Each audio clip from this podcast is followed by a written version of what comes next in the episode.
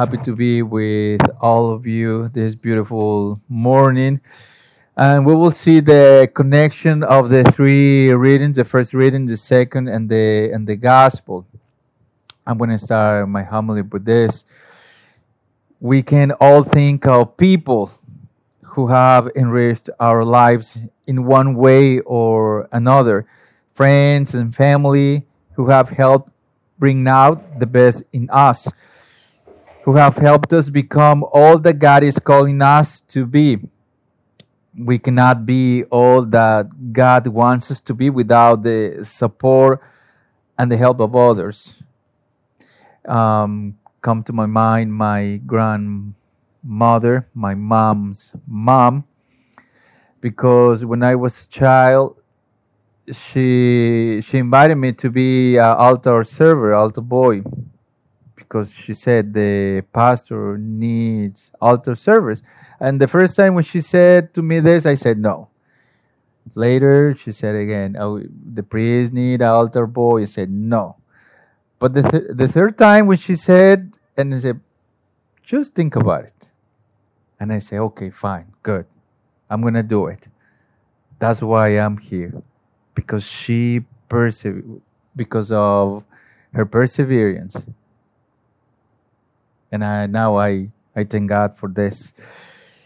Okay, now in the gospel, I'm talking about this good role models, the priest and my grandma, and but we're gonna hear this. Jesus has just been been in the Gentile area of Tyre and Sidon, on the Mediterranean coast in modern Lebanon, and has moved unto the region of the Decapolis on the east bank of the Jordan River. The Decapolis was a pagan region, the opposite side of the Sea of Galilee to, to where Jesus usually lived and worked. Jesus favored the voiceless and the afflicted in that region. There, People brought to Jesus a deaf man who had a, a, a, speech impediment and begged him to lay his hand on him. The deaf and dumb man is a pagan rather than a Jew. We know that. In the words of James in today's second reading, this is the connection. Jesus did not make distinctions between classes of people by his words and actions, Jesus brought the gospel to Jews and the Gentiles, rich and poor. So, people led the deaf man to a place, to a person that he could not have reached by himself. This man was fortunate to have people in his life who cared enough about him to bring him to Jesus, who had a reputation for giving new life to the broken in oral culture where people were largely illiterate, they couldn't read. Not hearing or speaking properly was an enormous, enormous liability. Those who could neither hear nor speak were invisible. They could not communicate in any meaningful way and could not share this man had little time to himself since caretakers surrounded him. But on this day, he found himself taken away from the crowd. Jesus took him off by himself away from the crowd. This encounter with Jesus is incredible, intimate.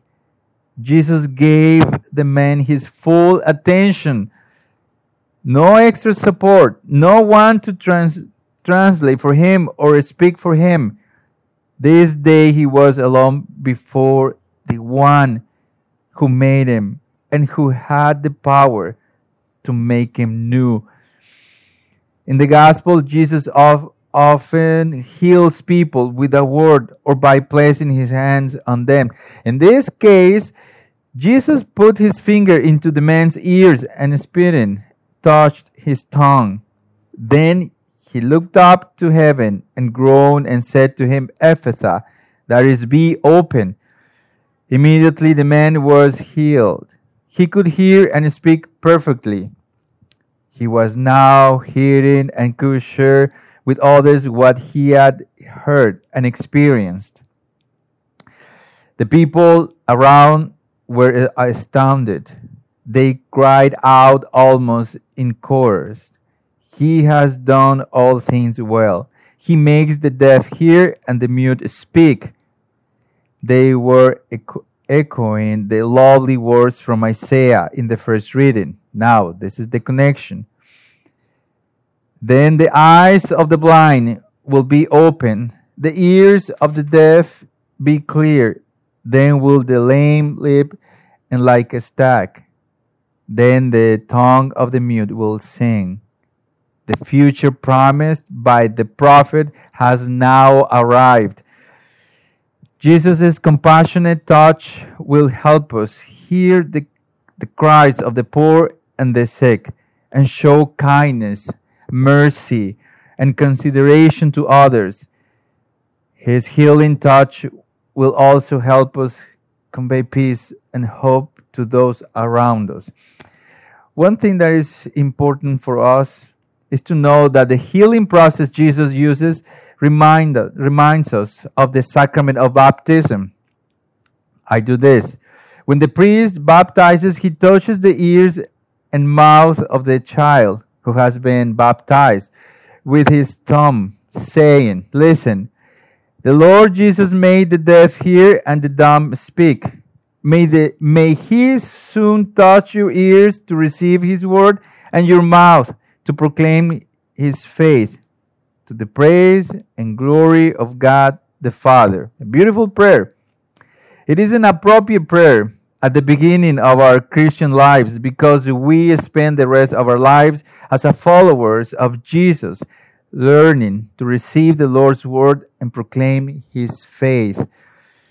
So, baptism is a sign of our full incorporation into the body of Christ his church. It involves a total commitment to the way of life that Jesus calls us to follow. Uh, a continuation part of that commitment is a growing openness to hear what Jesus says to us and increasing ability to share our faith with others.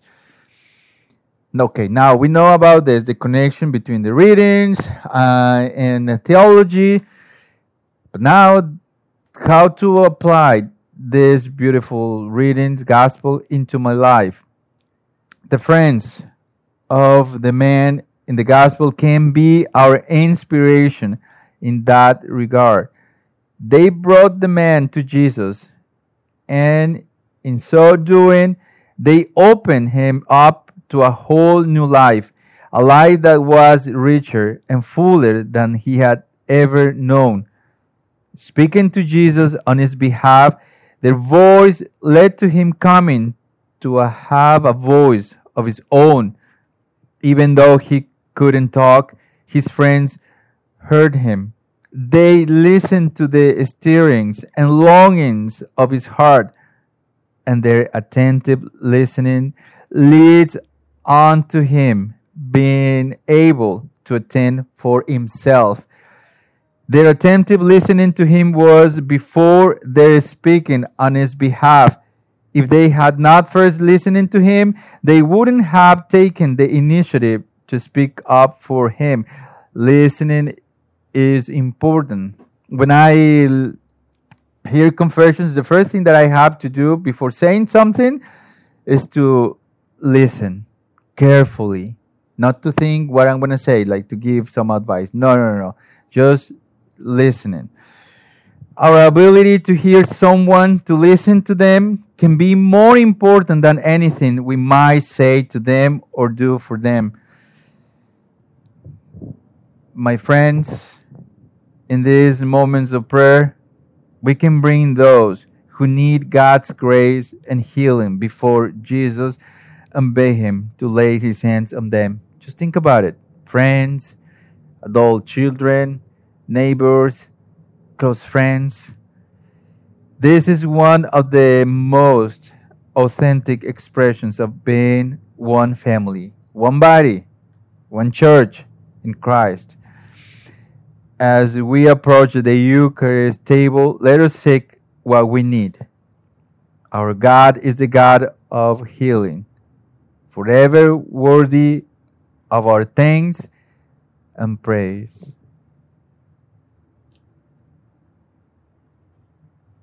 Lord Jesus, show me how you are working and making yourself present through the daily reality of my life. Jesus, I trust in you.